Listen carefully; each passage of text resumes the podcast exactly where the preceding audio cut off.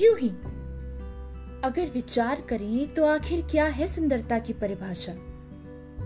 हमारे चेहरे का नूर, रंग या हमारी वेशभूषा? वैसे देखे तो सुंदरता के रूप भी हैं अनेक। अगर वास्तविकता जाननी हो तो मनुष्य के मन में झाँक के देख।